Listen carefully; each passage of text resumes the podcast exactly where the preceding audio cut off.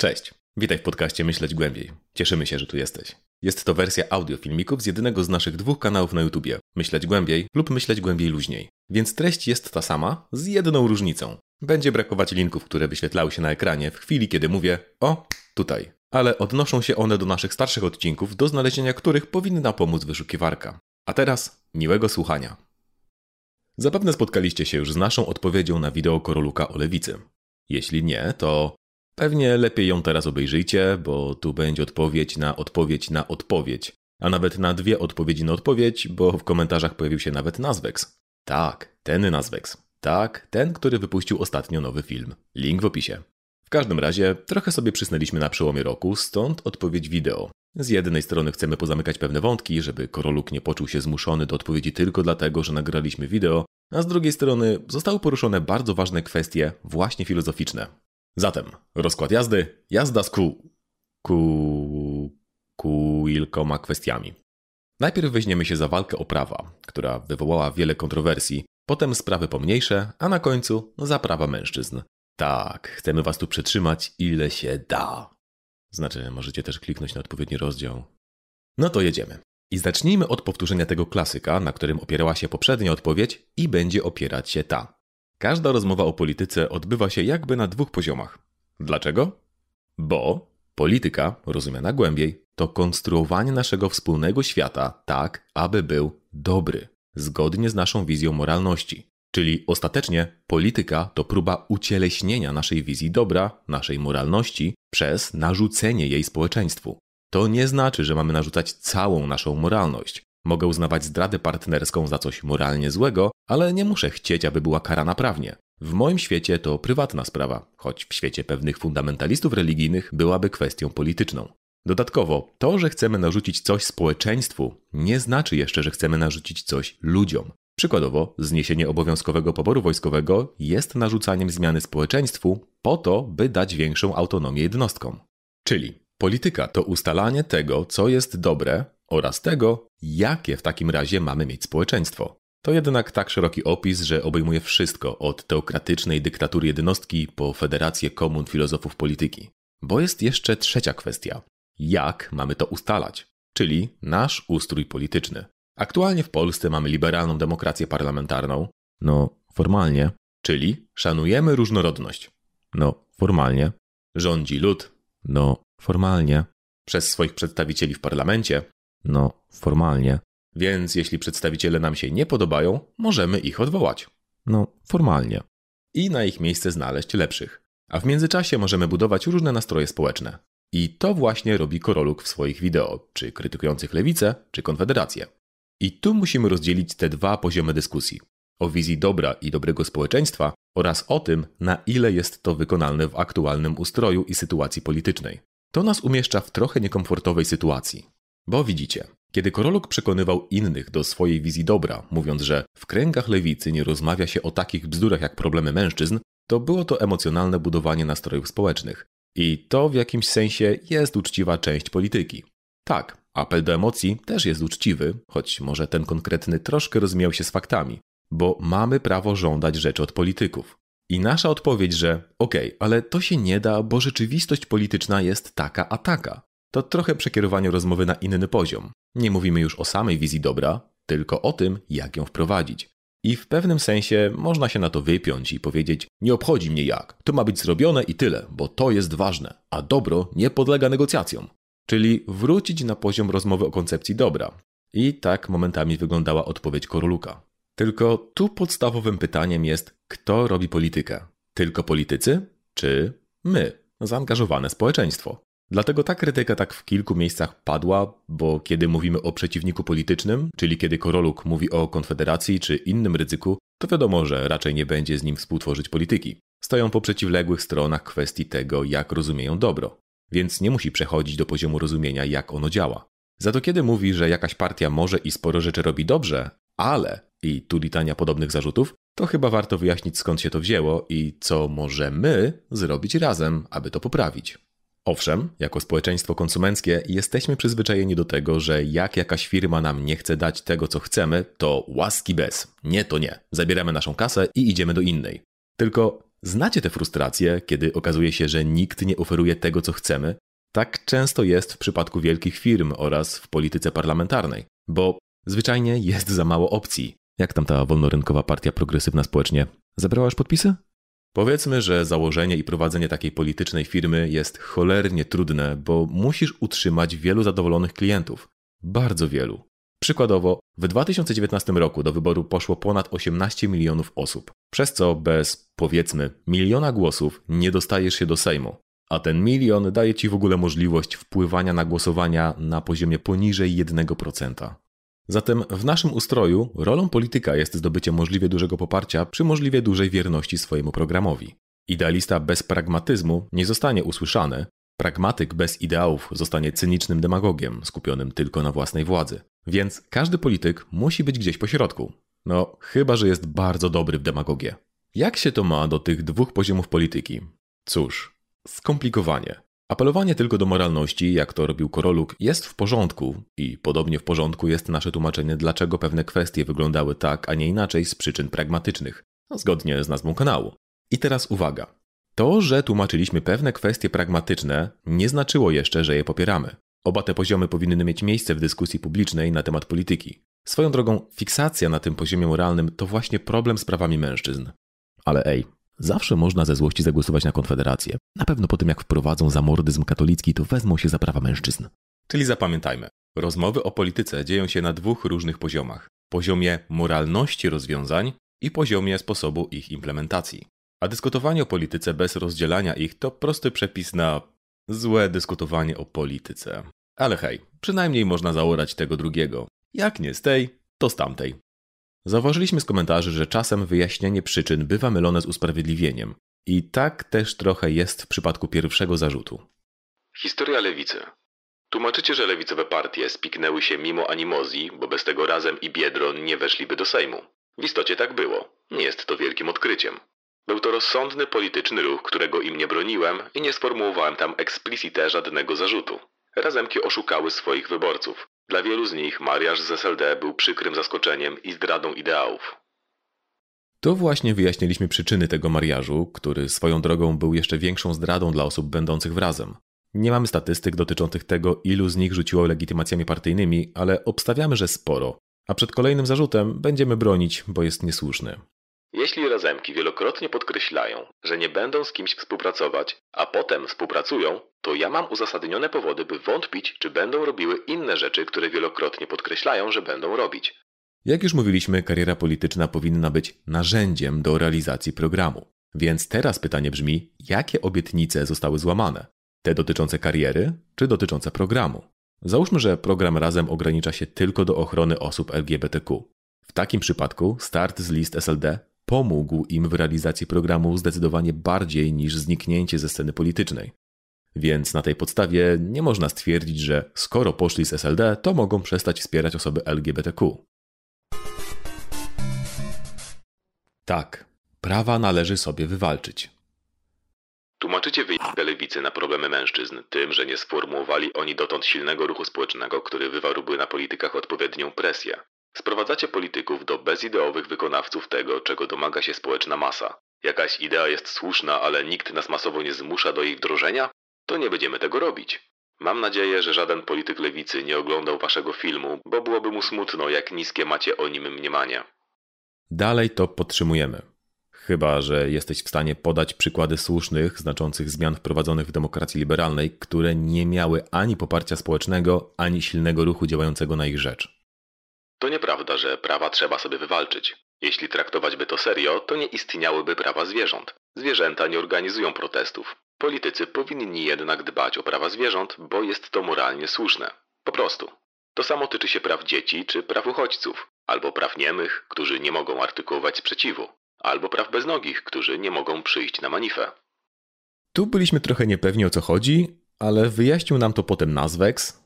Tak, ten Nazwex, Otóż strzeliliśmy sobie w stopę tym naszym potocznym, kurde, językiem, a konkretnie nieszczęśliwie umieszczonym słówkiem sobie w zdaniu prawa należy sobie wywalczyć.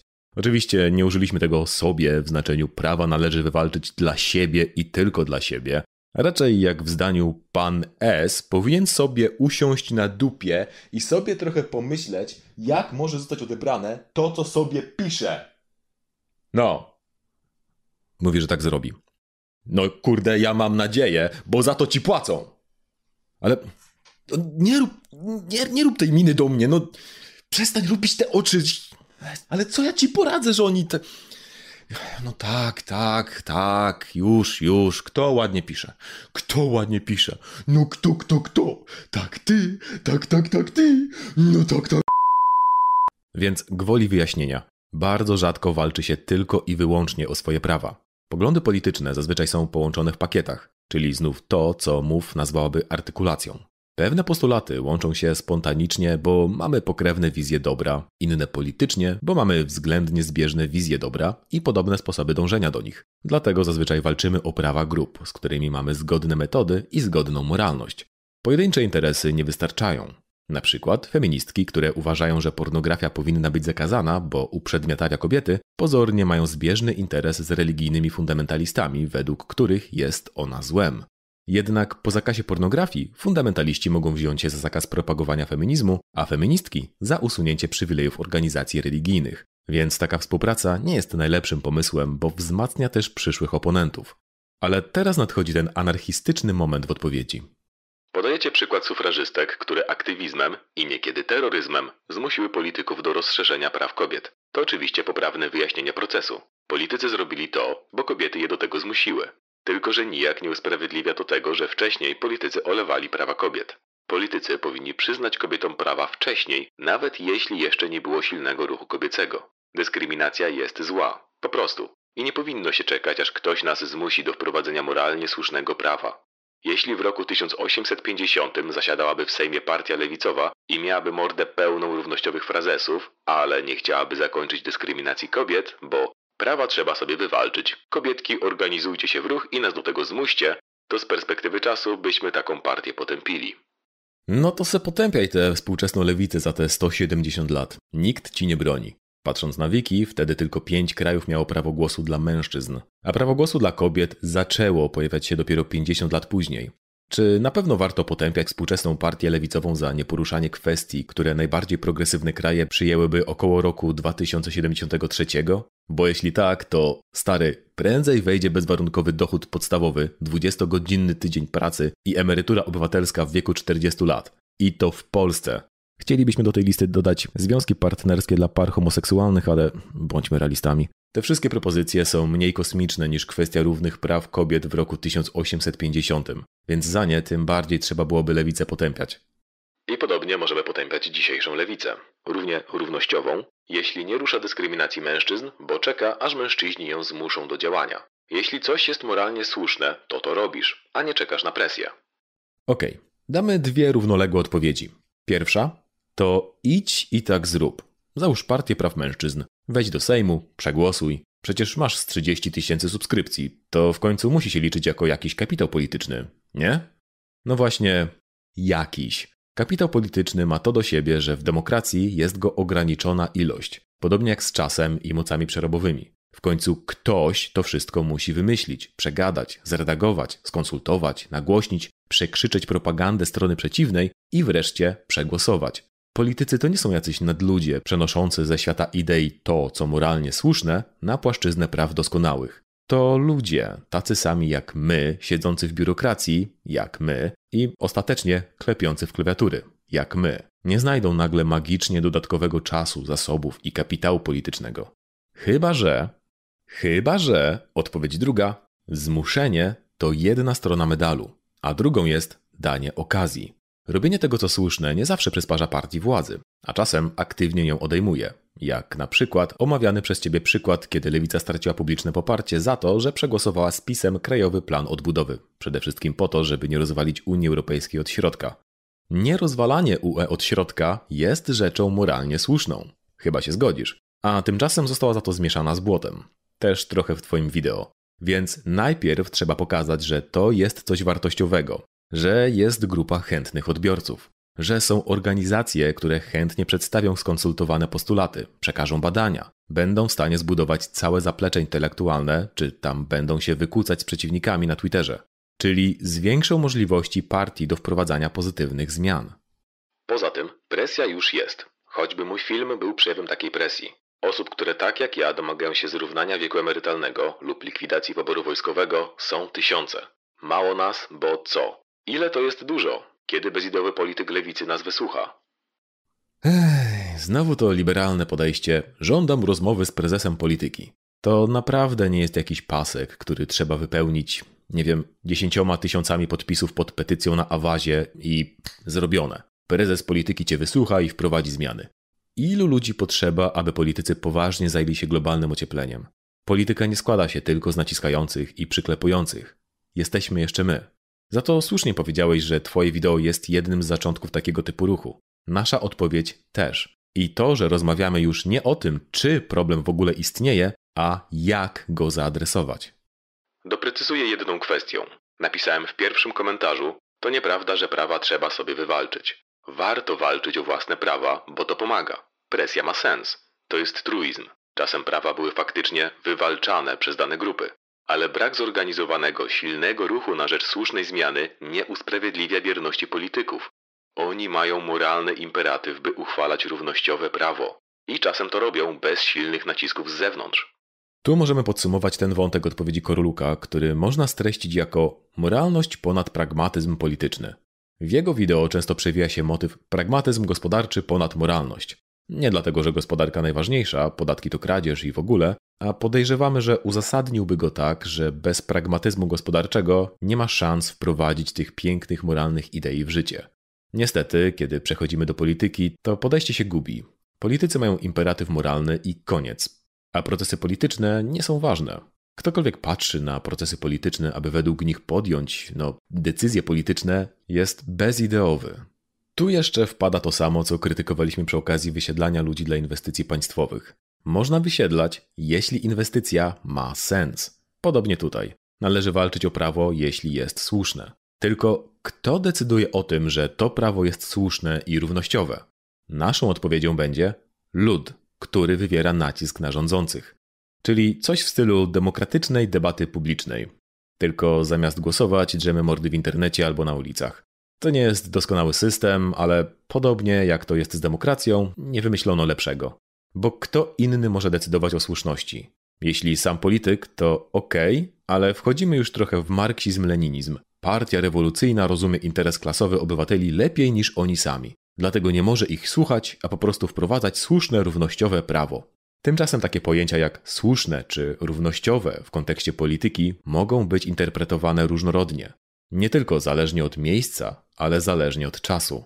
Na wiele równościowych praw świat nie jest po prostu jeszcze gotów, jak choćby wprowadzenie globalnego obywatelstwa i globalnej gwarancji przestrzegania praw człowieka. Jednak trudno krytykować lewicę za to, że nie ma tego w programie. A niby taka równościowa partia. Oczywiście nadal można powiedzieć, że on mówi o warstwie moralnej, a nasze pragmatyczne wyjaśnienia nijak się do niej nie mają. Że Koroluk ma prawo krytykować lewicę za podejście do mężczyzn, a mężczyźni mają się prawo na to złościć i tyle. To będzie słuszny zarzut. My tylko chcemy zapytać, i co dalej?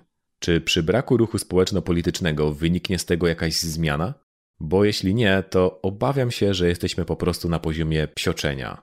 Nasza krytyka to właśnie chęć przekroczenia tego psioczenia. Ale dobra, więcej w segmencie o równouprawnieniu mężczyzn.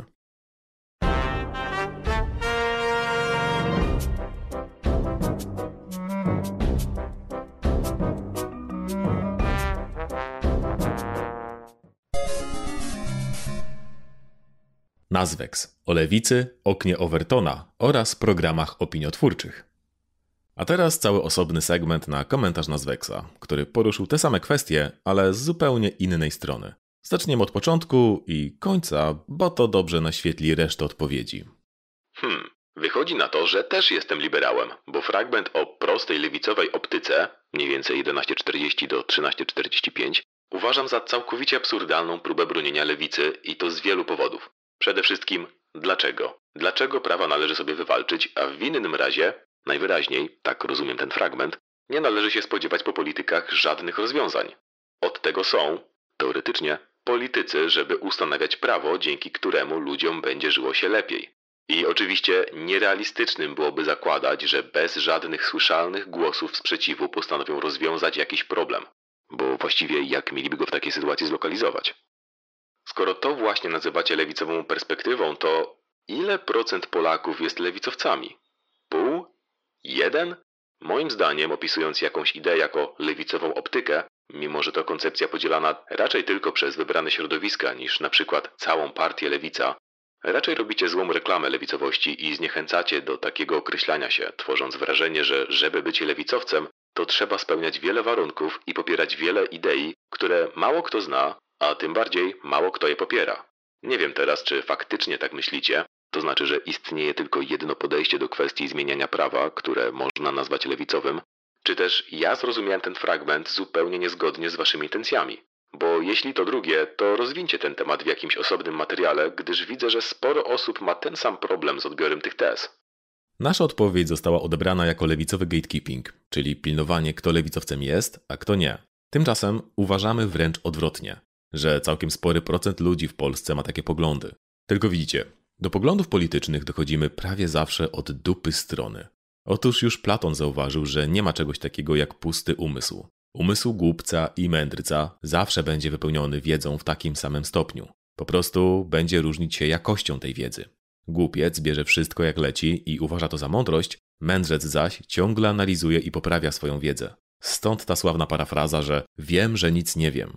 Podobnie jest z nami. Praktycznie całą wiedzę o świecie przyjęliśmy bezwarunkowo i tylko względnie małą jej część przemyśleliśmy. Skąd bierzemy tę wiedzę? Ano z otoczenia. A że żyjemy w liberalnej demokracji, gdzie liberalizm jest systemem hegemonicznym i wszechobecnym, czyli takim, który przyjmujemy domyślnie jako naturalny stan rzeczy, to nasze umysły będą sformatowane liberalnie.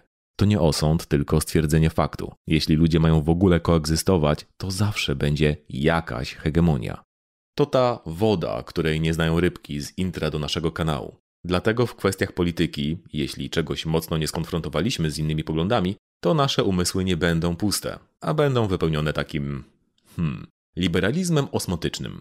Osmotycznym, bo wchłoniętym ze środowiska. Rzadko kiedy w Polsce ktoś jest od małego lewicowcem. Raczej będzie takim liberałem osmotycznym. Chyba, że dorwie go za młodu czarnkowa propaganda i go skręci w prawo. Zazwyczaj jednak poglądy lewicowe i prawicowe pojawiają się z wiekiem, kiedy czujemy, że odpowiadają na pewne ważne dla nas kwestie. Od choćby kwestia osób LGBTQ, tożsamości, czy jak w przypadku pana S, uchodźców. Jeśli zaczniemy zgłębiać temat, to okaże się, że rezonujemy z wieloma poglądami tej lewicy czy prawicy. Potem często znajdujemy sobie nurt, który zdaje się posiadać prawie wszystkie odpowiedzi, i dopiero wtedy docieramy do intelektualnego sedna naszych poglądów, czegoś, co je łączy i co możemy ująć w jednym zdaniu. Filozoficznym korzeniem całej myśli lewicowej jest rozczarowanie rewolucją francuską. Obaliła monarchię z jej ówcześnie prawicowym przekonaniem, że najlepiej będzie władał mądry król i uznała, że najlepiej będą rządzić mądrzy przedstawiciele wybrani przez lud, czyli mężczyzn po 25 roku życia płacących podatki. Lewica jest szeroka i różnorodna, ale wszystkie pierwotne ruchy miały zgodzić się w jednym. W tej opcji lud nadal miał zbyt mało władzy, a przywódcy, zarówno polityczni jak ekonomiczni, przesadnie dbali o własne interesy. Jedyną możliwością, aby interesy ludu zostały uwzględnione, jest, aby ten lud zebrał się razem i albo wywalił rządzących, albo na nich naciskał, albo się uniezależnił. Zależnie od tego, czy ktoś jest rewolucjonistą, reformistą czy anarchistą. W każdym razie, liberalna hierarchia musi stać się bardziej egalitarna. Innymi słowy, aby lud sobie te prawa wywalczył. To nie jest coś, w co każdy lewicowiec musi świadomie wierzyć. Po prostu coś, na czym w jakimś stopniu opiera się praktycznie każda idea lewicowa. Czy anarchistyczne tworzenie tymczasowych stref autonomicznych, czy marksowska dyktatura proletariatu, czy nawet socjaldemokratyczne dbanie o mniejszości i słabszych. W tym ostatnim przypadku to my musimy zreformować system w solidarności z nimi, bo same liberalne zasady nie wystarczą. Są też bardziej oczywiste przypadki, jak Międzynarodowy Ruch Walki o Prawa Osób LGBTQ, który zaczął się od kilkudniowych zamieszek pod pubem Stonewall, który to pub został 50 lat później pomnikiem narodowym USA, co pokazuje, jak pewne idee przenikają do mainstreamu. To nie znaczy, że w każdym kraju musiały mieć miejsce zamieszki, a po prostu, że zamieszki stały się spoiwem tego ruchu, który wcześniej nie miał jako takiej tożsamości. I oczywiście, patrząc dalej w historię, lewica czerpie ze spuścizny wszystkich strajków robotniczych XIX i XX wieku. I to wcale nie jest rzadkie przekonanie. Wręcz wiele osób nie opisujących się jako lewicowe może stwierdzić, że rzeczywiście coś w tym jest, że ludzie muszą pomagać sobie sami, bo nie ma co liczyć na polityków, na tych wszystkich Tusków, Kaczyńskich, Kukizów czy Hołownię na białym koniu. Więc tak, uważamy, że to wbrew pozorom ten pogląd jest bardzo powszechny również w Polsce. Po prostu to pewna esencja i wniosek, w którą można jak najbardziej wierzyć, nawet kiedy nie ma się jej na sztandarach. Bo do tego poglądu o wywalczaniu praw dochodzimy długo po ustaleniu naszych poglądów na wiele kwestii, gdzie do lewicowych wniosków prowadziły nas nie jakieś zasady filozoficzne, a przeczucia moralne, sposoby, aby być dobrym człowiekiem. W tym świetle poprzedni fragment o ten Od tego są, teoretycznie, politycy, żeby ustanawiać prawo, dzięki któremu ludziom będzie żyło się lepiej. to właśnie jest ta domyślna optyka liberalna, ale już poddana pewnej lewicowej krytyce. Jak widać, posłowie teoretycznie. Okej, to powiedziawszy, to nie jest tak, że wszystko co liberalne jest złe. Lewicowcy tak często wyzywają się wzajemnie od lipków, bo lewica jest w założeniu zdrowszą wersją liberalizmu. Taką, w której interesy wszystkich są rzeczywiście reprezentowane. A to wymaga rozmawiania. Jak lipki? Znalezienia wspólnej płaszczyzny porozumienia. Jak lipki? Ustalenia konsensusu. Jak lipki? Albo anarchiści, czyli no, lipki. Jakiegoś rozumnego poznania świata. Jak lipki. Albo marksiści studiujący materializm historyczny, czyli no, lipki. Mów oczywiście też była lipką, bo mówiła o jakiejś radykalnej demokracji. A my to już w ogóle olbrzymie lipki, bo chcemy edukować ludzi tak rozumnie, jak najgorsi oświeceniowcy. To rozkładanie na części pierwsze to nie jest krytyka czy canceling nas Weksa. Rozkładamy tak ten komentarz, bo autentycznie jest ciekawy i w zupełnie inny sposób niż komentarz Korluka. Więc to trochę ten materiał, o którym Nazwex mówiłeś. A mówimy to zastrzeżenie, bo pojawiły się dwie kwestie w tej odpowiedzi, które zostały potraktowane pobieżnie i przez to wyszły zbyt symetrystycznie. Nazwex symetrystą nie jest, więc zobaczmy, gdzie pojawił się błąd. Ale wydaje mi się, że absolutnie byście danej metody obrony nie zastosowali, gdyby nie to, że chodzi o partię, którą popieracie. Na przykład przesuwanie okna Overtona w kwestii podatku dochodowego czy płacy minimalnej. Jasne, ja rozumiem ten koncept, być może takie były intencje razem, ale wciąż pozostają pytania. A. Czy aby na pewno partie polityczne mające mniej lub bardziej realny wpływ na prawo powinny wysuwać niemożliwe do spełnienia szkodliwe postulaty? B. Dlaczego na tej samej zasadzie nie mielibyśmy bronić absurdalnych propozycji budżetowych Konfederacji? Oraz C. Czy przyjęcie takiej perspektywy nie sprawia przypadkiem, że krytykowanie partyjnych postulatów mija się z celem, skoro zawsze można powiedzieć, że no tak, ten postulat jest zły, ale oni wcale nie chcą go wprowadzać, to tylko element negocjacji. Jest to o tyle cyniczne podejście do polityki, że można jednocześnie przyjąć, iż jest to strategia skuteczna oraz zdecydowanie niepożądana i wciąż godna krytyki. Weźmy się za A. A. Czy aby na pewno partie polityczne mające mniej lub bardziej realny wpływ na prawo powinny wysuwać niemożliwe do spełnienia szkodliwe postulaty? Co to znaczy, że postulat jest niemożliwy do spełnienia? Zwłaszcza w kontekście wysokich podatków. Zwłaszcza jeśli w samym wideo autor przyznaje, że takie podatki były już gdzieś wprowadzone i że w ich czasach miał miejsce największy rozkwit tego kraju. W socjologii problemem jest to, że samo badanie społeczeństwa już je zmienia, a tym bardziej świadomość wyników tego badania. Podobnie jest w polityce. Sama dyskusja o jakimś prawie zmienia jego publiczną percepcję, a wprowadzenie praw często znacząco zmienia opinię o nich. Dlatego bardzo często niemożliwość czy nierealistyczność jest wykorzystywana jako chwyt retoryczny. Bo tak już jest, bo my tacy jesteśmy. To jednak nie tyle stwierdzenie faktu, co urabianie opinii publicznej. Anegdotka. Pół wieku temu Jan Gell, duński urbanista, postulował mniej samochodów, a więcej deptaków i kafejek. I w odpowiedzi słyszał: Jesteśmy Duńczykami, a nie Włochami. Nie będziemy przesiadywać w kafejkach pod chmurką, sącząc cappuccino w środku mroźnej zimy. Teraz zaś Gell żartuje, że Duńczycy stali się bardziej włoscy od Włochów. I widać to po ich miastach. Polityka to nie fizyka czy chemia, gdzie mamy jasno opisane prawa i granice możliwości. Okej, ale tu można powiedzieć, że B B. Dlaczego na tej samej zasadzie nie mielibyśmy bronić absurdalnych propozycji budżetowych Konfederacji? Teoretycznie moglibyśmy ich bronić, ale pamiętacie jak mówiliśmy o tym, jak działa współczesna propaganda, że wygrywa ten, kto kłamie bardziej? Bo wtedy ktoś rozsądny stwierdzi, że jak ten jeden tak kłamie, to drugi pewnie też kłamie. Właśnie tu mamy podobny przykład, gdzie obie strony są tak przedstawione. I razem z podatkami, które historycznie bywały droższe, i Konfederacja z pomysłem, że zmniejszymy wpływy do budżetu i zwiększymy wydatki. Okej, okay, Konfederacja kłamie, ale razem też kłamie, więc są siebie warte. No, nie do końca. Okej, okay, tu mówiliśmy o realistyczności, ale wcześniej jest mowa o szkodliwości i tu wchodzi C. Oraz C. Czy przyjęcie takiej perspektywy nie sprawia przypadkiem, że krytykowanie partyjnych postulatów mija się z celem, skoro zawsze można powiedzieć, że no tak, ten postulat jest zły, ale oni wcale nie chcą go wprowadzać, to tylko element negocjacji. Zawsze jednak można skrytykować nie samą realistyczność, a wartość moralną. Załóżmy, że partia razem stwierdzi, że każdej osobie transpłciowej zamierza dać procedurę uzgodnienia płci na NFZ, zasiłek w wysokości mediany krajowej i jednorożca. Ale wiecie, tylko w ramach przesuwania okna Overtona. Za to Konfederacja stwierdzi, że każdej osobie transpłciowej zamierza dać miejsce w specjalnym obozie reedukacyjnym, póki jej ta transpłciowość nie przejdzie. Ale wiecie, tylko w ramach przesuwania okna Overtona. W tym momencie chyba nie musimy się zastanawiać, czy chcemy negocjować w daną stronę. O negocjacjach pomówimy jeszcze potem przy okazji korolukowej opinii o oknie Overtona. Podsumowując, realistyczność w polityce jest czymś bardzo rozmytym w wielu przypadkach, choć nie wszystkich, zaś wartość moralna propozycji już nie.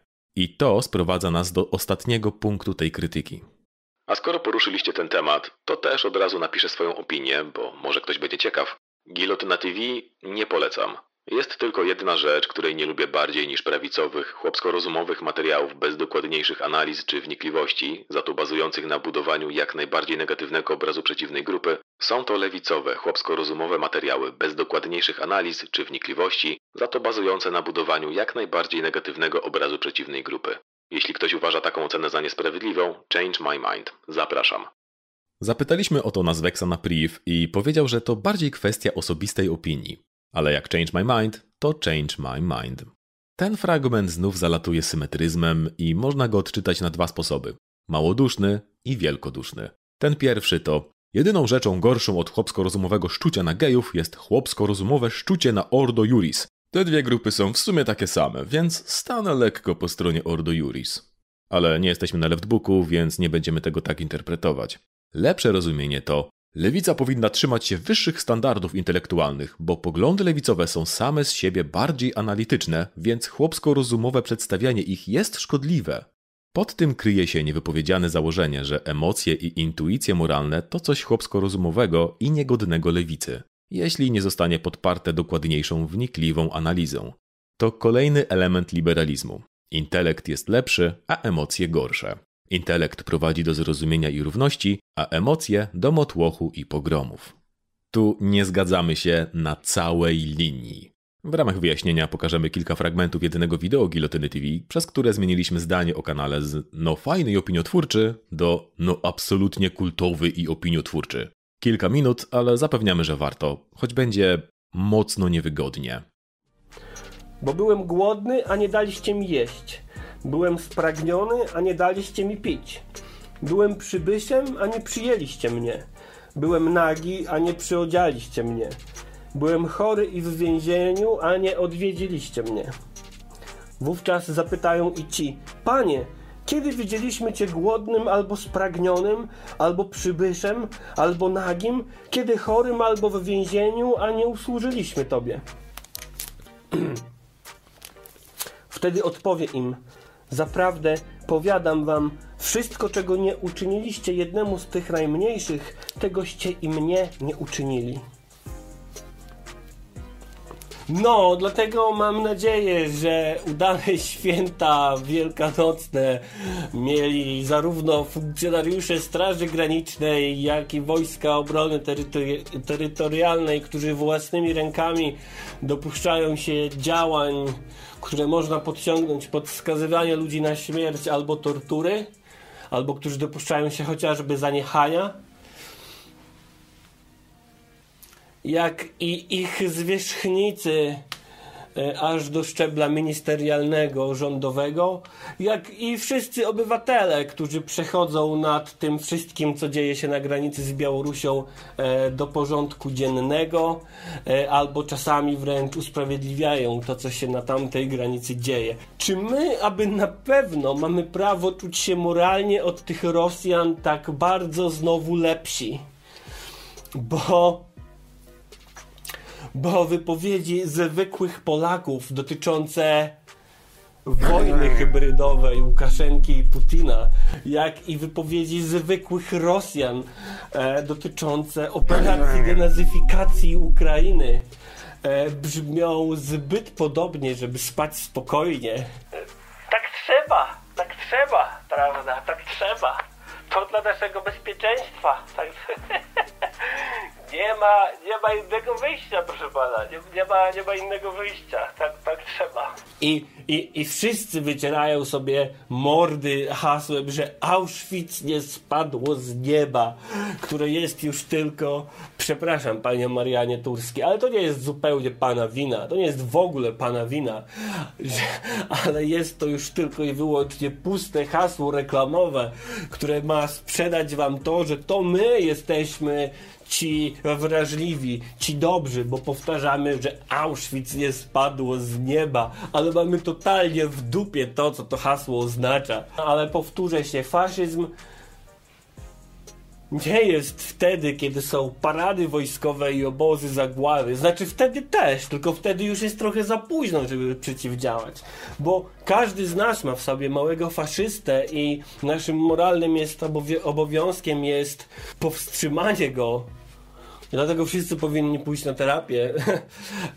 Faszyzm to przede wszystkim, ale to przede wszystkim zgoda, milcząca zgoda na systemowe krzywdzenie słabszych no a potem racjonalizowanie tego, że już się raz przyzwoliło, bo gdzieś tam w środku człowieczka czujemy podskórnie, że chyba pozwoliliśmy na coś bardzo, bardzo złego. Ale przecież nie jesteśmy tacy źli, więc musimy jakoś sobie to w głowie poukładać, żeby móc spokojnie patrzeć w lustro i przesypiać w miarę zdrowo całą noc. To wideo wyszło 25 kwietnia 2022 roku i można je opisać jak najbardziej jako chłopsko-rozumowy materiał bez dokładniejszych analiz czy wnikliwości, za to bazujący na budowaniu jak najbardziej negatywnego obrazu Straży Granicznej. Tylko czy przez to jest błędne? Jasne, dorośli i dzieci umierają, działania władz i służb są nielegalne, ale czy nie należy uwzględnić analizy i niuansów, zanim ocenimy to jako coś złego?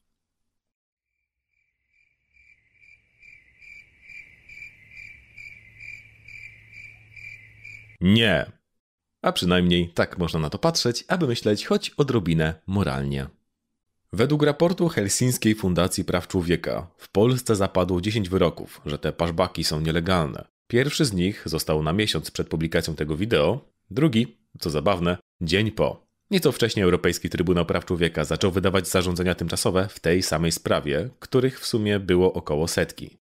Czy gdyby Żubr poczekał trochę i zamieścił te decyzje sądowe, to zmieniłoby to wydźwięk jego wideo? Czy stałoby się lepsze?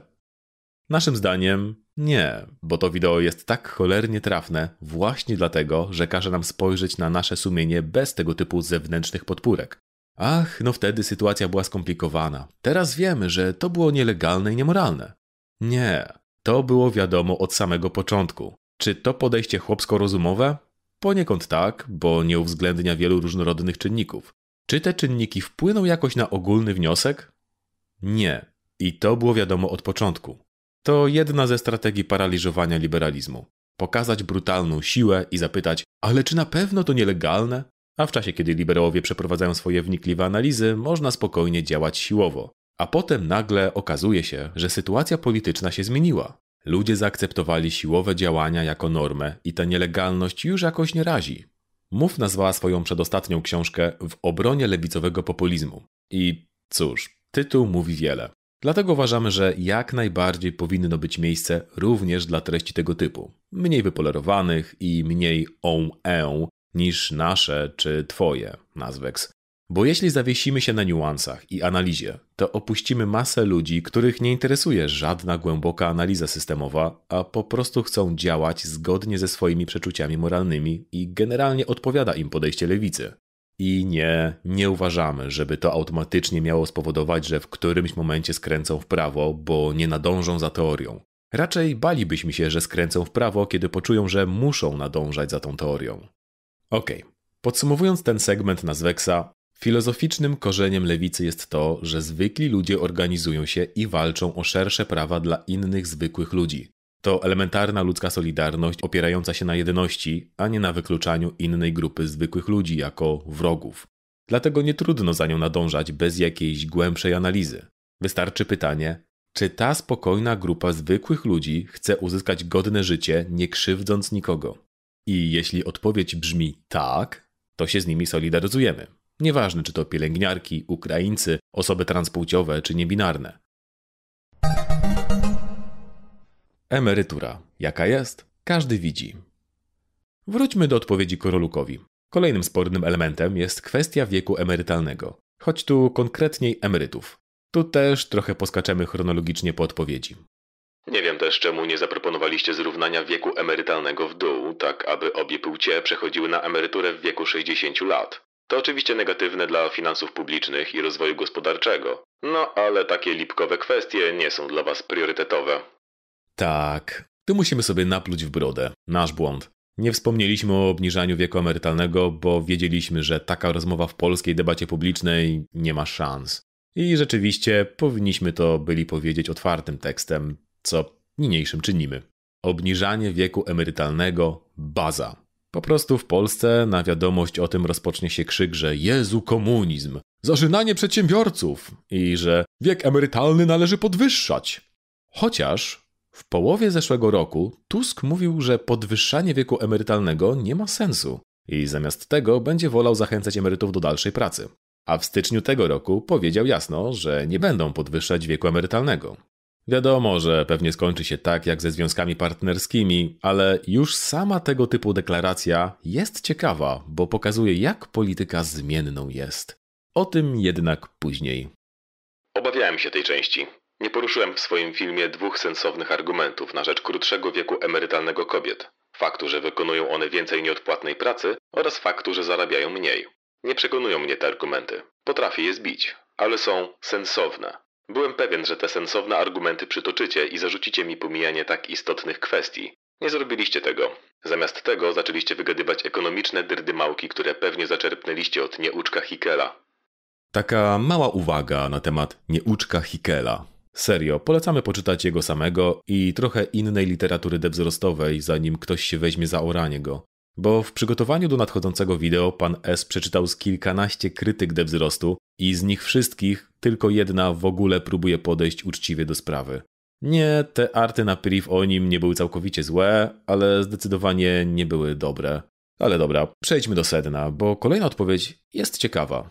Zobaczcie, jak odwrócą się tu role. Kiedy chodziło o mężczyzn, Koroluk postulował moralność ponad wszystko, a kiedy twierdzimy, że aktualny system emerytalny działa źle i należy go zmienić z przyczyn moralnych, odpowiedź Koroluka to Na przykład, skoro PKB wzrosło nam o x razy i powinniśmy być x razy bogatsi, to dlaczego musimy pracować więcej?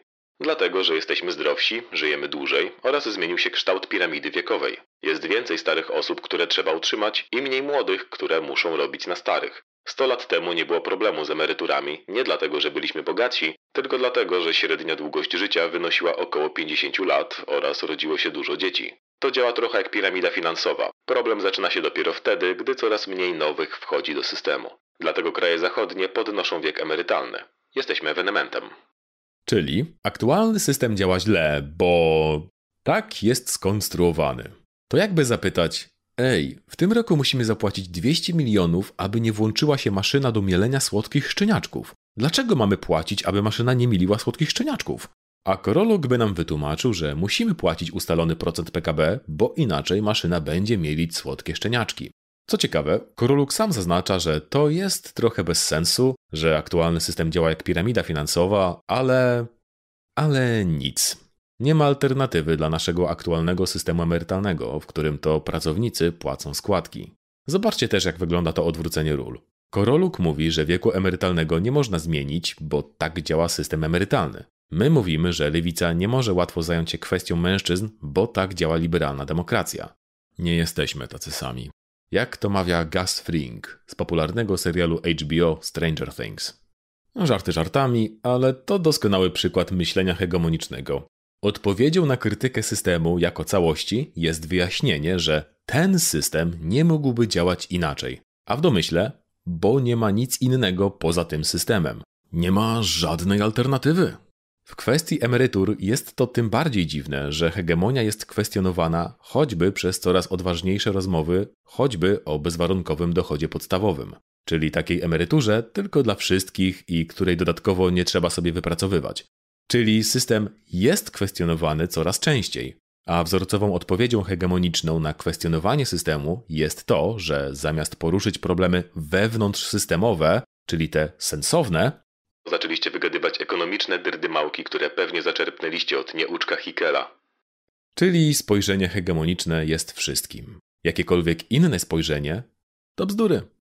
Wy to kwitujecie tak. Wiek emerytalny jest nieuczciwy, ale jeśli jakaś część ludzi ma lepiej, to zachowajmy to, zamiast najpierw pogarszać sytuację kobiet. To chyba jakiś joke. Coś jest nieuczciwe, ale zachowajmy to, bo chodzi o kobiety.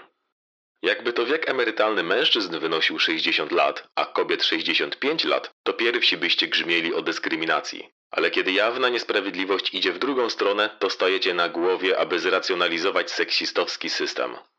W żadnym miejscu nasz argument nie był oparty na płci. Po prostu nie chcemy równać w dół. Jeśli jakaś część społeczeństwa ma lepiej, to równajmy do niej. W tym przypadku do tej, która ma niższy wiek emerytalny, co jest zgodne zarówno z przekonaniami naszymi, jak i z programem lewicy.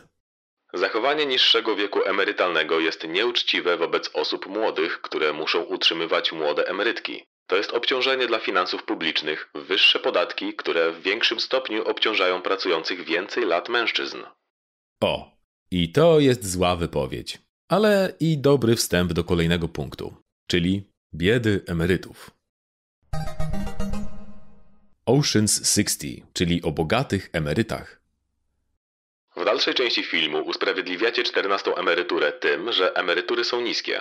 Emerytury są niskie, ale emeryci zwykle posiadają nieruchomość na własność, więc nie muszą płacić za mieszkanie i zwykle mieszkają w gospodarstwach jedno- lub dwuosobowych, z małżonkiem, gdzie każda osoba otrzymuje dochody, emeryturę. Nie mają nikogo na utrzymaniu.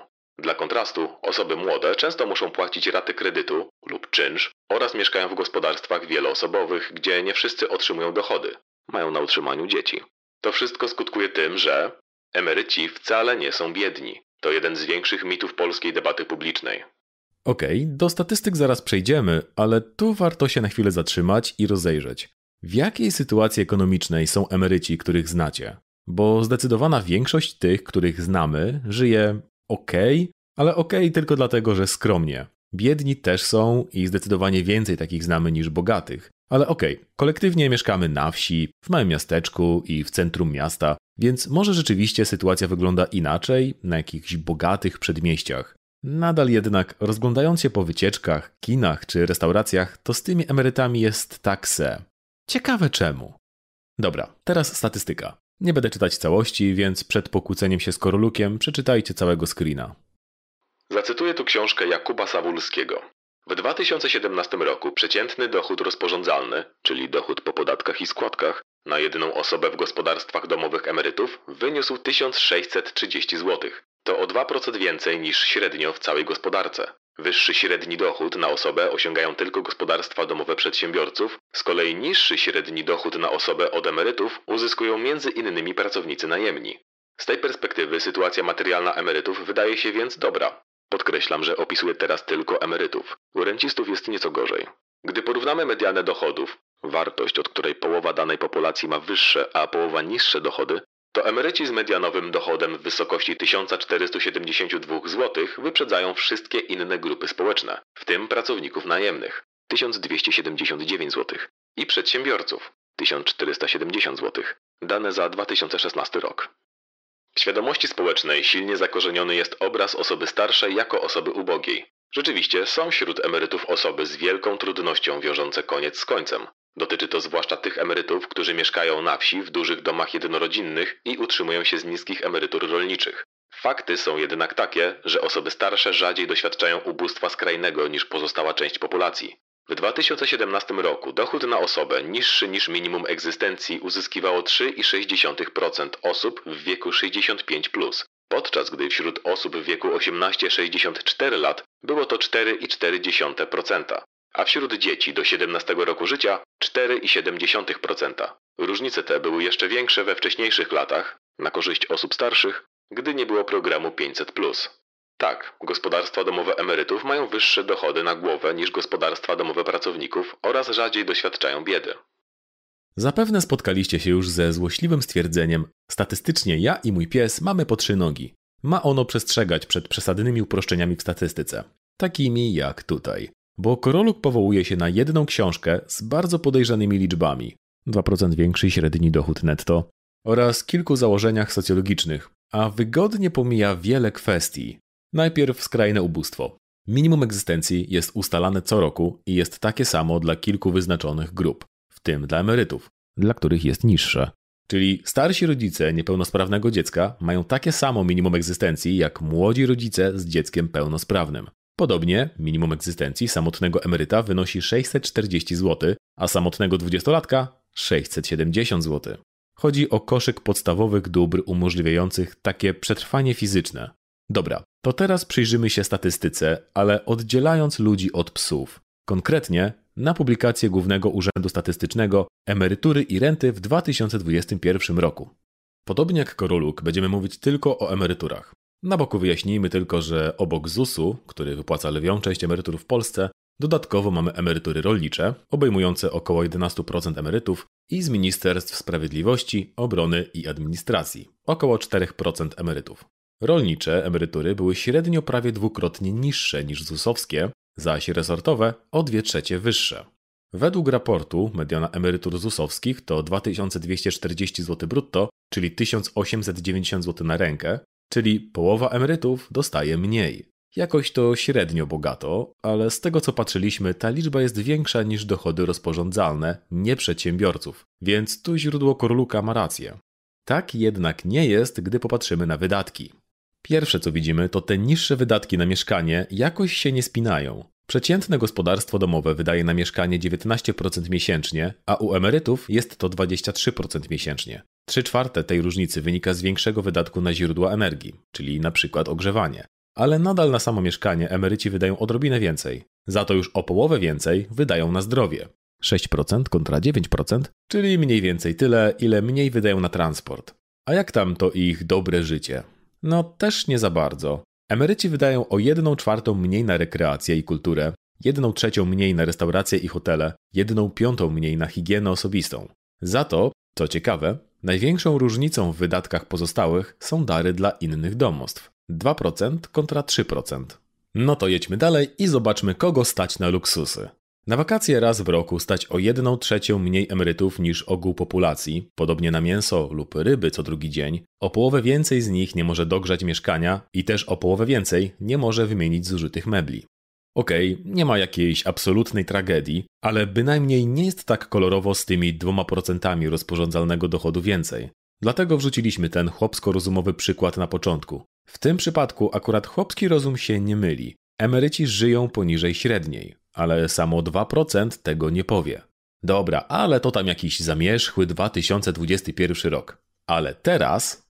W tym roku wprowadziliśmy już Polski Ład, który zwolnił 90% emerytów z podatku dochodowego. Wprowadziliśmy 13 emeryturę. 14 emerytura to kolejne obciążenie pracowników. Okej, okay. nie wiemy skąd się wzięło to 90%. To chyba tylko hasełko krążące po necie, ale gdyby było prawdziwe, to straszna bieda byłaby wśród emerytów. Kwota wolna od podatku dla nich obowiązuje do 2500 zł brutto miesięcznie. Więc jeśli Koroluk stara się powiedzieć, że PiS zwolnił 90% emerytów z podatku, to znaczyłoby, że 90% emerytów dostaje te oszałamiające 2100 netto i mniej. Na nasze kalkulacje wychodzi raczej z 56%. No ale to i tak dobrze, nie? Mają lepiej. Tyle, że. Hmm. No nie do końca. Pamiętacie te 9% wydawane przez emerytów na zdrowie? Przed Polskim Ładem mogli sobie to odliczyć od podatku. Teraz, skoro nie płacą podatku, to nie mogą odliczyć. Czyli zostanie im trochę więcej pieniędzy w portfelu, dopóki nie pójdą do lekarza albo do apteki. Czyli PiS trochę jedną ręką im dał, a drugą zabrał. Nie mogliśmy znaleźć danych na to, czy te odliczone od podatku pieniądze liczyły się jako wydatki w obliczeniach w tym opracowaniu GUS-u. W każdym razie z tą ulgą znów tak se, bo de facto wielu z nich taką ulgę miało już wcześniej w postaci odliczania leków. Co do 13 i 14 emerytury, to przypomnijmy, że maksymalnie wynoszą dla osób najbiedniejszych jakieś 1200 zł netto. To też bez szału. Okej, okay, ale potem jest to. Czternasta emerytura to kolejne obciążenie pracowników oraz kolejny bodziec proinflacyjny. Wzrosną podatki dla pracowników oraz ich oszczędności będą warte coraz mniej, więc perspektywa kupna mieszkania się oddali. W tym konflikcie generacyjnym stajecie po złej stronie i wbrew własnej grupie społecznej. Kroluk, nie idź tą drogą. To nie jest konflikt generacyjny. No ale z drugiej strony pamiętajmy, że szklanka do połowy pełna rikczu to zawsze jakiś rikcz, więc szacuneczek za tę nieekonomiczną część poglądów.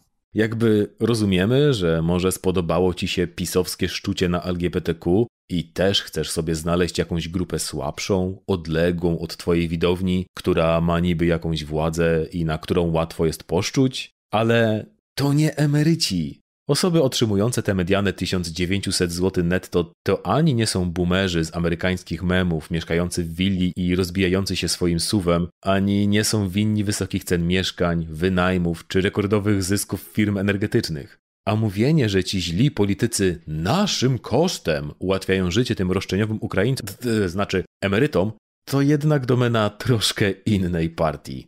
W każdym razie, podsumowując ten wątek, Emeryci nie mają zbyt różowo w Polsce, ale to nadal nie znaczy, że rozwiązania pisowskie są dobre. To krok we właściwym kierunku, ale z bardzo niewłaściwych przyczyn. I już w pierwszym wideo o tym mówiliśmy. Przyznajecie, że podatek 75% oraz płaca minimalna w wysokości 3 czwarte średniego wynagrodzenia to postulaty nierealne i są one formą przesuwania okna Overtona. Nie wiedziałem, że okno Overtona to eufemizm na kłamstwo.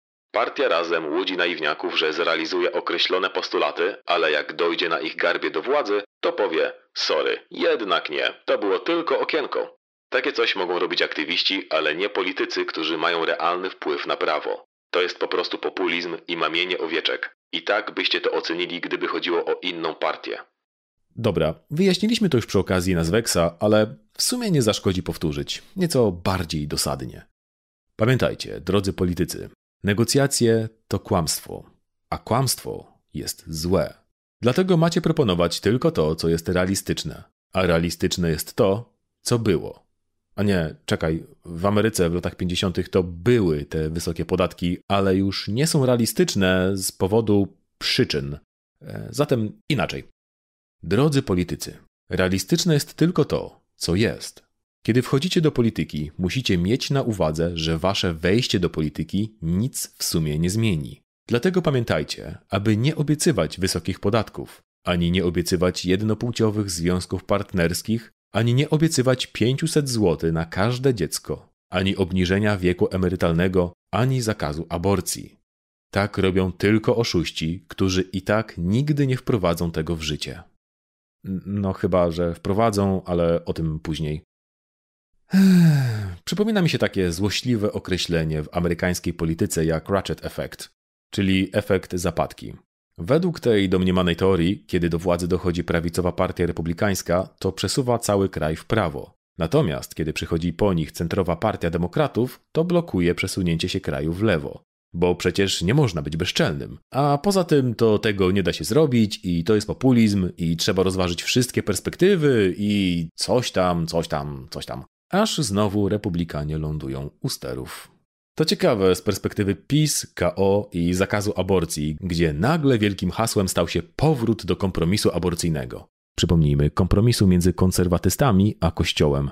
Chociaż, co ciekawe, w programie Koalicji Obywatelskiej nie ma o tym mowy, poza taką tajemniczą wstawką. Nie ma naszej zgody na to, aby kobiety były zakładniczkami czyjegokolwiek światopoglądu. Kobietom zagwarantujemy dostęp do darmowej procedury in vitro oraz realne prawo do bezpłatnego znieczulenia przy porodzie? Dokładnie ta sama zasada maksymalnej troski o kobiety dotyczy pełnego dostępu do badań prenatalnych i opieki okołoporodowej? Niech ktoś do nich napisze, że zapomnieli chyba o tym kompromisie aborcyjnym. Nie wiem, może już nie jest realistyczny. Ale Ostatnio Tusk ponownie potwierdził, że nie zamierza podwyższać wieku emerytalnego. Wiecie, tego, którego za jego czasów nie można było nie podwyższać, a zapytany o 500 plus powiedział otwartym tekstem: 500 plus stało się rzeczywistością społeczną. Państwo PiSu z tego czy innego powodu zdecydowało się na taki transfer środków publicznych. Miliony polskich rodzin układa życie w swojej wyobraźni i w codziennej praktyce pod kątem wiedzy, że państwo zdecydowało się na taki krok. Jeśli wygram wybory, to nie po to, żeby wywracać ludziom ich model życia do góry nogami. Widzicie to, nie? PiS tak zrobił, teraz ciężko to odkręcić, więc musimy przy tym zostać. Czyli zmiany w społeczeństwie nie są możliwe, dopóki nie staną się rzeczywistością. I co ciekawe, współczesna prawica po prostu wykorzystuje te same metody, przy pomocy których Thatcher i Reagan wprowadzili swoją wizję polityki. Zwyczajną siłę polityczną i forsowanie zmian wraz z przekonaniem, że inaczej się nie da. I tak jak wtedy neoliberalizm stał się normą, tak teraz normą stały się transfery społeczne czy zakaz aborcji. Nagle to one stały się tymi rozwiązaniami rozumnymi, a przynajmniej rozsądnymi i realistycznymi. Tyle, że ta rozumność, rozsądność i realizm to właśnie elementy hegemonii neoliberalnej. Przekonania, że nie ma różnych wizji świata, a tylko jedna. Hegemonia działa, dopóki wszystkie strony polityczne wierzyły w te elementy. Kiedy prawica przestała je kupować i postanowiła powiedzieć sprawdzam, to nagle zaczęła święcić sukcesy.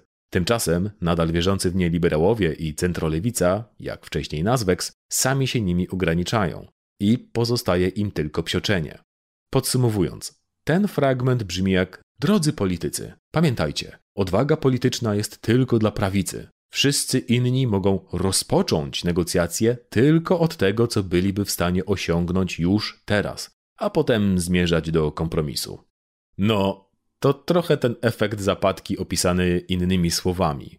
U Koroluka dotyczy to tylko kwestii ekonomicznych, a nie światopoglądowo-politycznych, bo najwyraźniej Koroluk uważa, że ekonomia to bardzo skomplikowana nauka i sieć relacji władzy, której nie można łatwo zmienić. Zaś polityka to po prostu te prawa, co to je piszą politycy, a lewicy po prostu nie chce się zadbać o prawa mężczyzn, bo jakby chcieli, to by je napisali.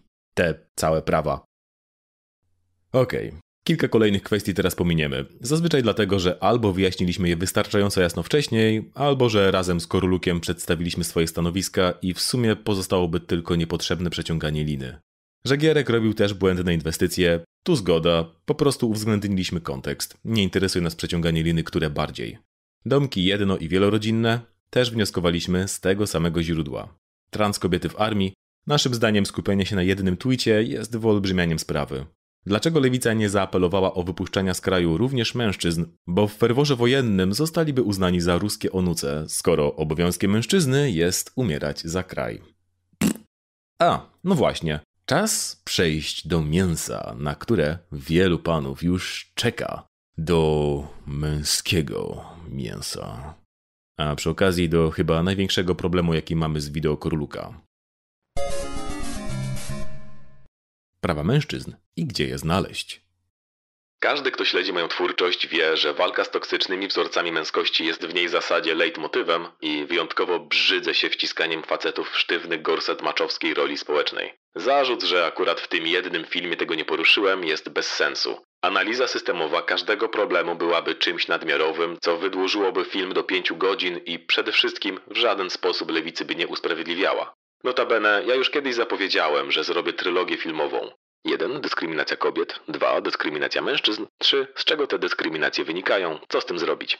I w części trzeciej sobie o patriarchatach pogadam. Cóż, nadal podtrzymujemy, że twoje nieużycie słowa patriarchat w wideo było próbą ugrzecznienia go pod wszystkich, patrząc na pochwalne komentarze pod wideo twoim, jak i negatywne pod naszym. To prawdopodobnie najbardziej polaryzujący punkt i ustawiłeś się w pewnym wygodnym środku, bardzo nas ciekawią reakcje na Twoją nadchodzącą serię filmów o patriarchacie i czy zgarną choć część wyświetleń tego. Oczywiście chętnie pomożemy z researchem. Ale popcorn do komentarzy też weźmiemy. Największą bombę odpalacie w 19 minucie 47 sekundzie. Skoro według Koruluka prawa mężczyzn nie muszą kłócić się z walką o prawa kobiet, to czemu we wszystkich problemach porównuje mężczyzn z kobietami? Co to mężczyźni są jacyś ułomni, że nic nie potrzebują, a umieją tylko jęczeć, że mają gorzej od innych? Przecież to nie ma najmniejszego sensu. Jak zwrócenie uwagi na to, że mężczyźni są w wielu kwestiach traktowani gorzej niż kobiety, ma gryźć się z tezą, że prawa mężczyzn nie kłócą się z prawami kobiet. Widzisz, i tu jest największy problem z tym wideo. Nie podałeś, dlaczego tak się dzieje i kto lub co jest winne. Nawet w naszych komentarzach pojawiły się analogie, że walka o równouprawnienie mężczyzn jest jak walka o równouprawnienie czarnych. A skoro w tym drugim przypadku czarni walczyli przeciw białym, przez których byli aktywnie uciskani, i skoro mężczyźni mają w Polsce gorzej, to już wiadomo, że uciskają ich kobiety. Jakby nagrywasz wideo od lat i doskonale wiesz, jak działa takie. Hmm, pisanie defensywne. Znasz najgorsze interpretacje, które na pewno pojawią się w komentarzach i co należy powiedzieć, aby je powstrzymać. Jeśli tego nie zrobiłeś, tak jak uciąłeś wątki z potencjalną transfobią, to tylko celowo, aby widzu mógł sam sobie dopisać resztę, ale żebyś ty mógł się odciąć od złej interpretacji. Kiedy coś takiego robi Konfederacja, to zazwyczaj zależy im na złej interpretacji, bo nie mogą powiedzieć wprost. Patrz nasze wideo o psich gwizdkach. I okej, okay, to jest podłe.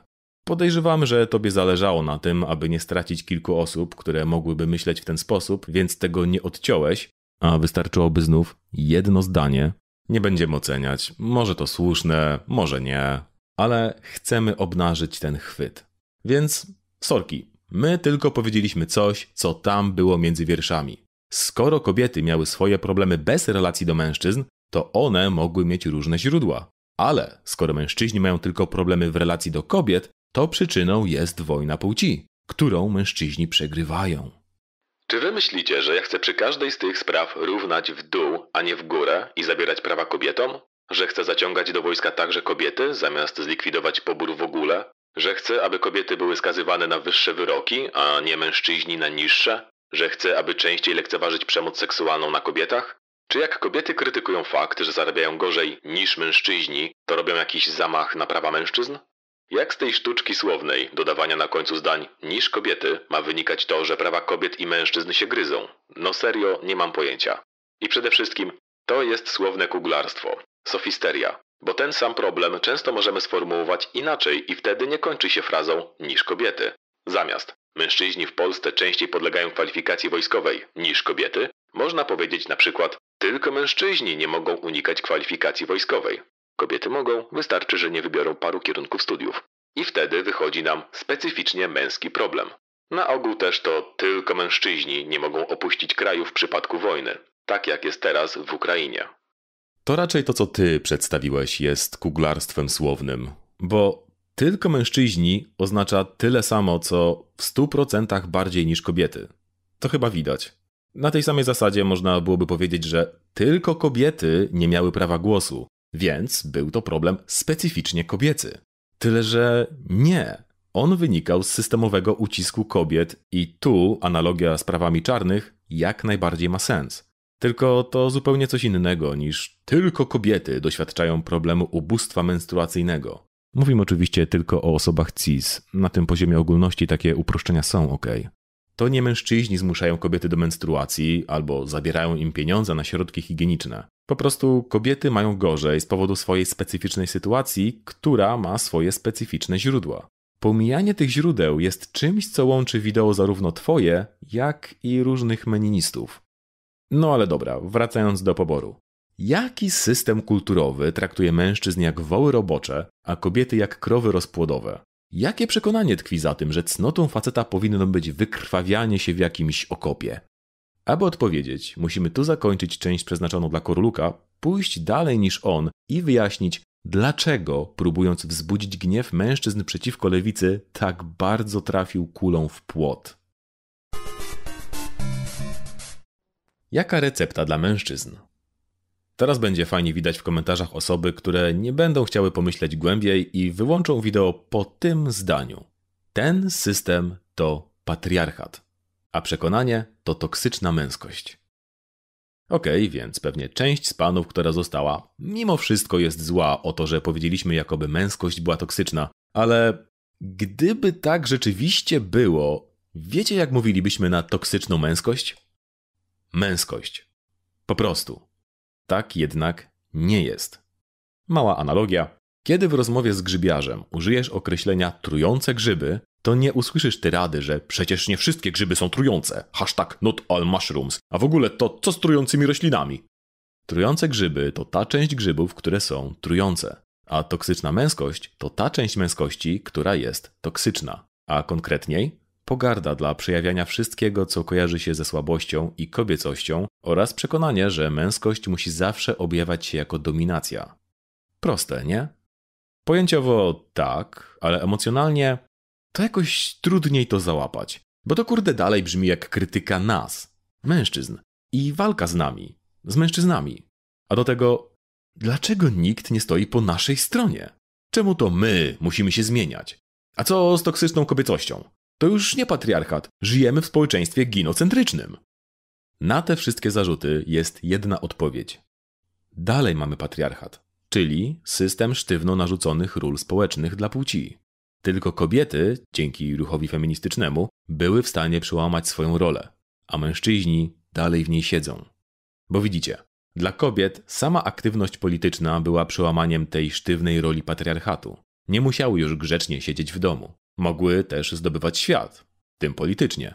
Natomiast mężczyźni w olbrzymiej części nadal dają się patriarchatowi wodzić za nos. Nadal nabierają się na ten marketing, że gdy tylko będą realizować męskość wystarczająco dobrze, to dostaną obiecaną im nagrodę. Ale jest gorzej. Zawsze w tych wideo pojawiają się komentarze: Co z toksyczną kobiecością? Nasza odpowiedź będzie nieco przewrotna. I jak w przypadku feminizmu i mężczyzn zazwyczaj mówi się o autorce Bell Hooks, tak to my wrócimy do twórców terminu toksyczna męskość. Czyli mężczyzn? Ano, tak. W latach 80. i 90. pojawił się tak zwany ruch mitopoetyczny, luźno oparty na ideach jungowskich. Ten ruch szukał pozytywnej wizji męskości. Ostatnio wpadła nam w ręce pewna książka z końcówki tego okresu pod tytułem w cieniu Saturna o leczeniu męskich zranień. Autor, jungowski psychoanalityk James Hollis, opisuje w niej m.in. sytuację, w której poznał jakiegoś znanego organizatora męskich kręgów. I choć obaj byli zupełnie po tej samej stronie, w trakcie kilkuminutowej rozmowy od razu sprzedali sobie po kilka strzałów, jak to ten drugi jest niewystarczająco dobrym mężczyzną. I to byli goście, którzy z toksyczną męskością walczyli od lat. Teoria Hollisa jest bardzo ciekawa, Rolą męskości od zawsze było zdobywać świat i chronić rodzinę, społeczność czy kraj. Chłopcy byli przyzwyczajani do niej przez różne rytuały przejścia czy czeladnictwo. W każdym razie, w pewnym momencie ci mali chłopcy byli brani od kochających bezwarunkowo matek przez tych potężnych i nieco groźnych mężczyzn i konfrontowani z niebezpieczeństwami świata. W warunkach kontrolowanych. W ten sposób zdobywali swoją męską siłę i uczyli się wchodzić w te role. Jednak w czasach nowoczesnych, głównie po rewolucji przemysłowej, zostało to przerwane. Syn już nie pracował w fachu ojca, ani nawet nie terminował. Ojca więcej nie było w domu niż był i zaczęło się zranienie pokoleniowe. I teraz, jako mali chłopcy, podziwiamy siłę, odwagę i zdolności dorosłych mężczyzn, czy nawet starszych kolegów, i to wydaje się niemożliwe, ale zdajemy sobie sprawę, że kiedyś będziemy tacy jak oni, Poznamy ten sekret ich siły. Nauczymy się mądrze używać agresji. Będziemy tacy odważni i stoiccy. Jednak czas płynie i choć nasze ciała się zmieniają i coraz więcej się od nas oczekuje, to jednak to zrozumienie męskości nie przychodzi. Kiedy pytamy, jesteśmy wyśmiewani, aż wreszcie uświadamiamy sobie straszną rzecz numer jeden, że to z nami jest problem że praktycznie wszyscy inni faceci radzą sobie bardzo dobrze, a my wewnątrz jesteśmy przestraszonymi chłopcami. Choć mamy dzieci, prowadzimy autobusy, leczymy ludzi, ktoś zrzucił na nas, na chłopca, tę olbrzymią odpowiedzialność. Więc robimy dobrą minę do złej gry. Udajemy odwagę i stoicyzm, bo nie możemy przed nikim tego ujawnić. Kobiety nas zostawią, a mężczyźni nas wyśmieją. Przepraszamy panowie, ale teraz ujawnimy tajemnicę. Życiem nas, mężczyzn, rządzi lęk. Lęk przed tym, że zostanie ujawnione, jak nie wiemy, czym jest męskość. A potem często przychodzi uświadomienie rzeczy strasznej numer dwa. Właśnie na tym polega męskość. To farsa. Nie ma żadnej odwagi, żadnego stoicyzmu. jest tylko wieczny zapieprz i duszenie emocji. Ta farsa jest jednak w dobrym celu. Ktoś musi zapieprzać, aby kobiety i dzieci mogły czuć te emocje i miłość. Dla nas, dorosłych mężczyzn, są one tylko słabością, bo przemawiają do iluzji z dzieciństwa, że kiedy będę duży, to będę silny, spokojny i mądry. A choć jesteśmy silni, to o spokój musimy walczyć sami ze sobą. I to jedyna mądrość, która kryje się w męskości. Dlatego, choć to straszne, musimy wyplewiać tę słabość z chłopców, gdy dorastają, aby sami dotarli do tej strasznej prawdy. Nie masz się jak baba, bo żadna cię nie zechce. To oczywiście opis toksycznej męskości od wewnątrz. Podejrzewamy, że boleśnie bliski dla wielu mężczyzn. Nie jest absolutnie prawdą o męskości, a po prostu opisuje aktualną, okaleczoną przez patriarchat męskość, która musi uciekać od swojego wnętrza, aby poradzić sobie ze światem. No dobra, dobra, ale co z tą toksyczną kobiecością? Wygląda zupełnie inaczej, bo zupełnie inne oczekiwania od kobiet ma patriarchat. Tylko w odróżnieniu od mężczyzn, kobiety mają wybór. Feministki wypracowały sobie alternatywne role społeczne. Kobiety mogą być potulnymi domatorkami i krzykliwymi polityczkami. Mogą płakać sobie na kolanach i naparzać się w ringu. Nie są zmuszone do jednej roli. Mężczyźni mogą tylko to drugie. Widzicie, w kwestii działań politycznych kobiety nie tylko mają 100 lat przewagi. One zwyczajnie miały łatwiej. Ich rolą było ogarnianie emocji, relacji międzyludzkich i bliskości, więc trzeba było przełamać tę toksyczną kobiecość. Potulność, podporządkowanie, udawanie słabości, a to doskonale zgrywało się ze zdobywaniem świata, karierami, aktywizmem politycznym. U mężczyzn jest niestety odwrotnie. I to dlatego korlukowa próba ukierunkowania gniewu mężczyzn bez podania jego źródła niewiele da, bo my już jesteśmy nauczeni, aby walczyć ze wszystkim i wszystkimi, w tym między sobą. Toksyczna kobiecość mówiła: Jesteście emocjonalne i wspólnotowe, ale słabe. Toksyczna męskość mówi: Jesteście silni, ale pozbawieni emocji i samotni. I będziecie samotni zawsze, bo emocje są dla kobiet. To oczywiście olbrzymia bzdura, ale pokazuje kolejny wielki problem w organizowaniu się mężczyzn.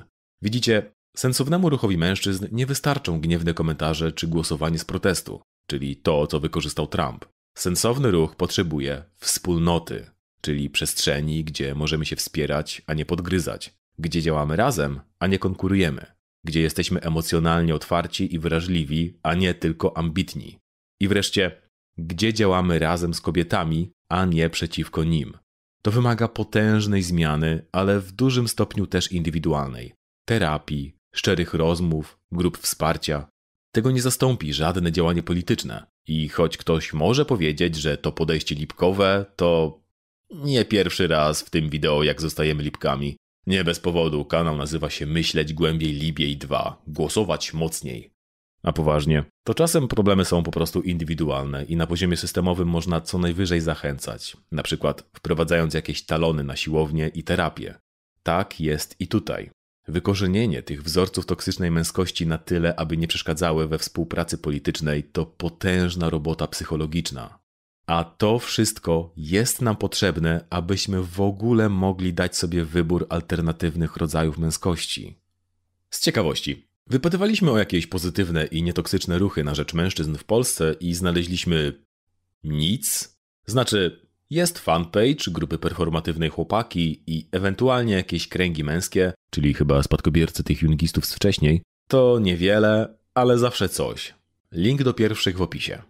W naszym wideo daliśmy też wyzwanie, jak przepisać te korulukowe punkty tak, aby nie były niż kobiety i podjęła je w ogóle jedna osoba.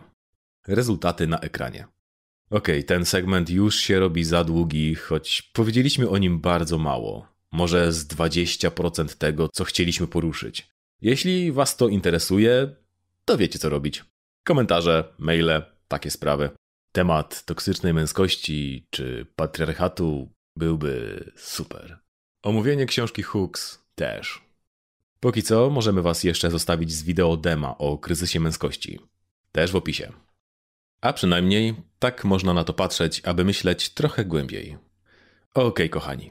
Dziękujemy Wam za obejrzenie i za cierpliwość w czekaniu na kolejny odcinek, kiedy razem z panem S byliśmy pogrążeni w śnie zimowym, jak dwa słodkie, wtulone w siebie niedźwiadki. Ale nie w pozycji 69, bo to byłoby dziwne. Pani S miałaby pytania. No, e, dziękujemy też Wam, nasze wspaniałe osoby patronujące, za Wasze nieocenione wsparcie.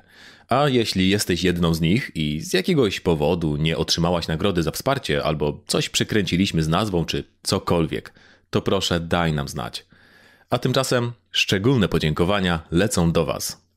Adam Kępiński, Adrian Głuchowski, Albert Materski, Czabata, DDDDDDDDD, Jean, Jacek Kiliański, Janusz Grażyński, Jednorożek, Nulenstein, Kamil E., Kamil Stasiak, Konrad Wawrowski, Loken, Lukasynek, Magos Errant, Mariusz Wo, Mateusz B., Mikki Blommi, Mr. Fox, Mordechaj Gumibaum, Ouli, Pan Jan, Patrycja, Paweł Pawlik, Piotr Cieślik, Praptak, Rafał Podgórski, Sachi, Soweł, Szefo, Wodzu Metal, Zuku oraz Zuzaka. Dobrze, kochani, to wszystko na dziś. Pamiętajcie proszę o interakcji z przyciskami do lajkowania, szerowania i tak dalej. Na dziś to wszystko, więc trzymajcie się i do następnego.